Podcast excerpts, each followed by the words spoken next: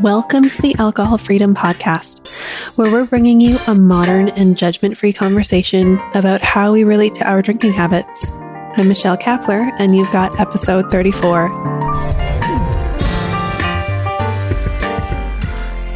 Hi, friend. Thanks for being here today. The day this episode is coming out is April 20th, 2022. And the significance of this date is that it's been exactly two years since I decided I was going to become a different person when it comes to my drinking.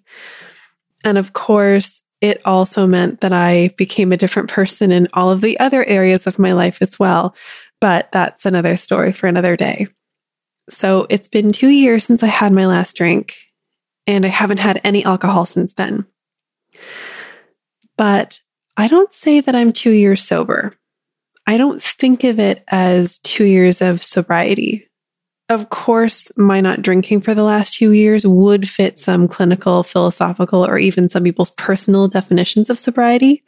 But to me, it's not that because I choose not to think of it that way. And that's just not how I identify. I don't consider myself to be a sober person because to me, in the context of alcohol use, sobriety means a permanent state that one chooses to live in. To me, sobriety means that I can never drink and I would have committed to a life without alcohol. And that's not how I think about my relationship with alcohol. I believe that it's completely possible for some people to have a terrible relationship with their drinking, to exist somewhere on the spectrum of alcohol use disorder, and then take steps to change that relationship. And then no longer have an active drinking problem because they've done the work to change the way their brains relate to their drinking. And I believe that some people can do this without a vow to abstain from drinking for the rest of their lives. I believe that we can change our brains and undo habits that we've created with any potentially addictive substance. And alcohol fits into this category.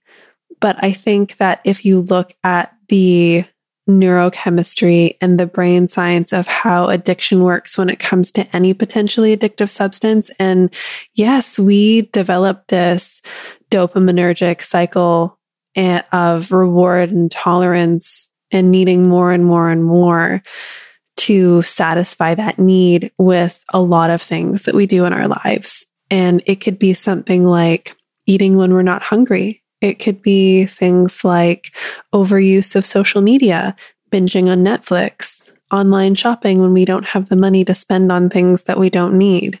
It could be overworking. It could be overexercising. There are so many things that we develop these habits with, but it's the same addictive mechanism in the brain. That same pleasure seeking, buffering, trying to avoid our negative emotions that we use these substances to achieve that need.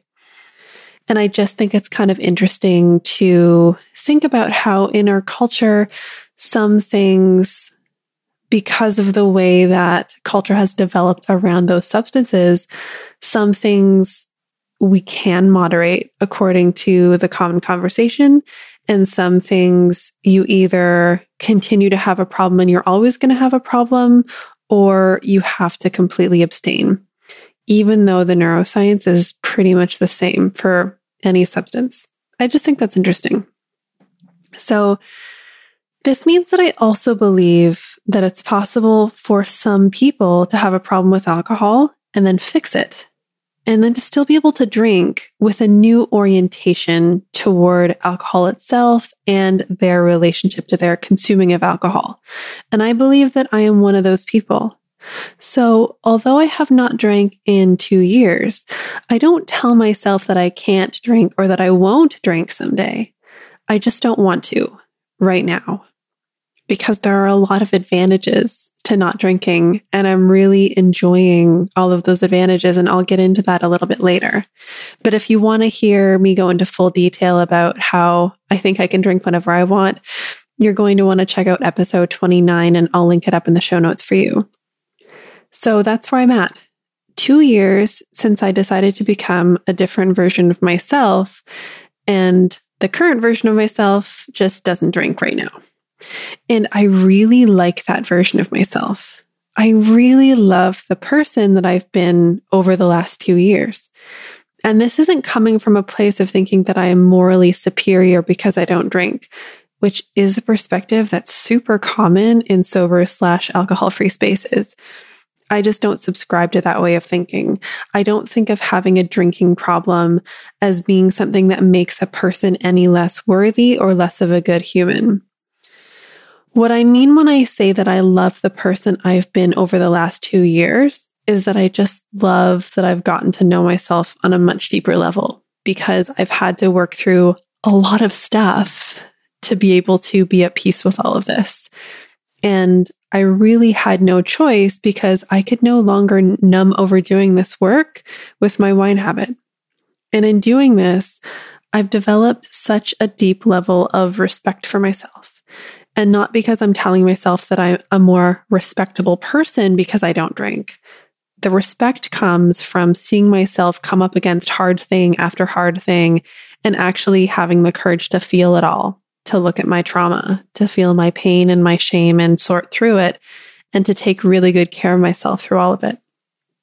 And knowing that I can be here for all of it, even if it really sucks sometimes, has meant that I'm now a person who believes that nothing is out of my reach. I also really love that this new version of myself isn't afraid to put myself in situations where things might feel awful before they start to feel better a career change, a new educational endeavor, making a move, facing inner demons, leaning into working on relationships with those that I love, especially that with my husband and my marriage. This stuff doesn't feel great at first when you're doing it. In fact, it doesn't feel great most of the time while you're doing it. But I now have this perspective that I didn't have before. I have gathered so much evidence that I can handle a lot and still be okay or maybe even better for it.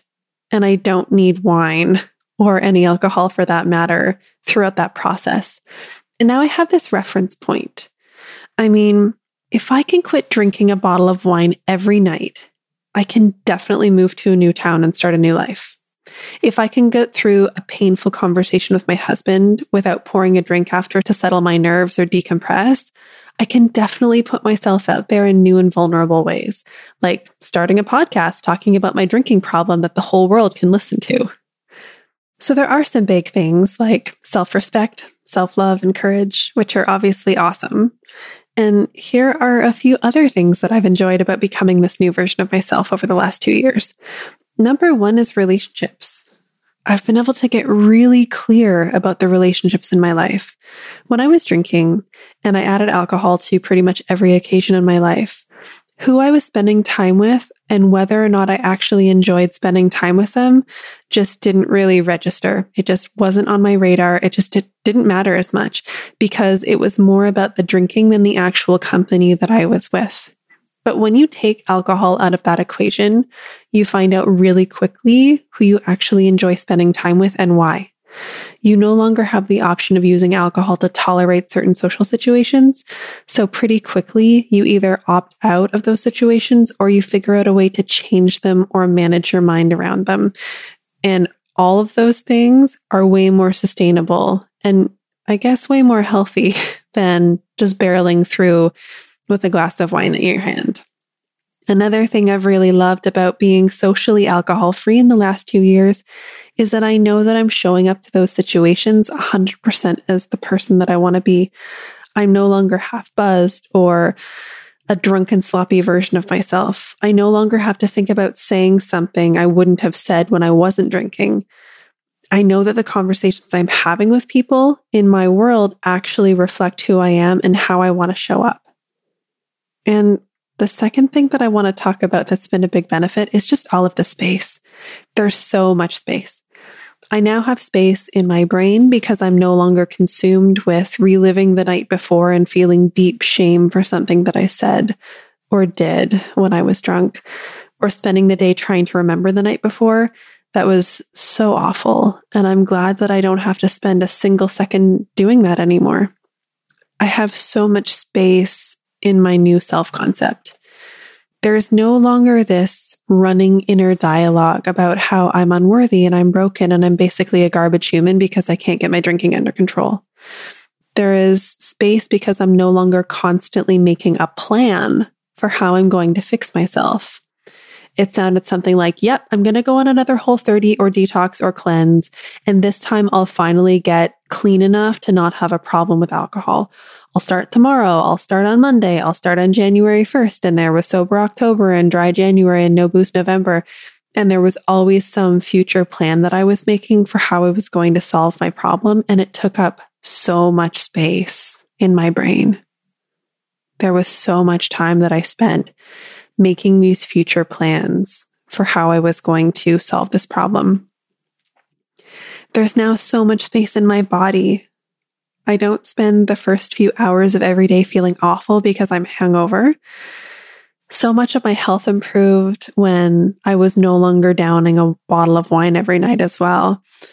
But I've also come to a place where I'm now playing with this idea that my body is a human body. And although I can do things and care for myself in the best way that is available to me, my body will still have issues and problems and breakdowns sometimes. And that health is not black and white. And I love all of the space that comes of knowing that, yes, I can do my best and I don't have to be so focused on doing the quote, right things to keep my body in a state of quote, perfect health, that I can give myself space to have health problems happen and it doesn't mean that I mess something up or that I'm even causing it or responsible for it. Interesting that this just came to me. I guess I'm in this space of simply representing letting go of control, which is super interesting. So, you know, stuff is going to happen and I'm just going to do my best with what's available to me at the time. And that's all any of us can do. So all of this space that I'm talking about, all of this growth and all of this resilience that I've discovered in myself doesn't come from a place of white knuckling through the experience or feeling morally superior because I swore off drinking forever. It came from changing the way I think about it, which changed the way that I feel about it, which changed the way that I act. And doing this over and over and over actually rewired my brain because I was doing it intentionally. Now, I want to acknowledge that some folks sit in a place on the alcohol use disorder spectrum who can and should not drink again. And if you identify as one of those people and this identity is serving you, I want to encourage you to keep going that way.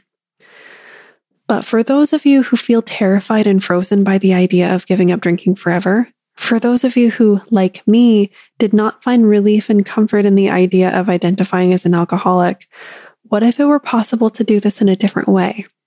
That's the question that I allowed myself to ask at the beginning of all of this. And that changed everything.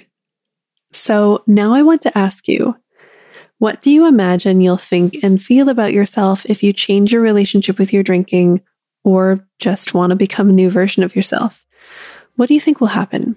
What space do you think might be created in your life? I want to hear all about it.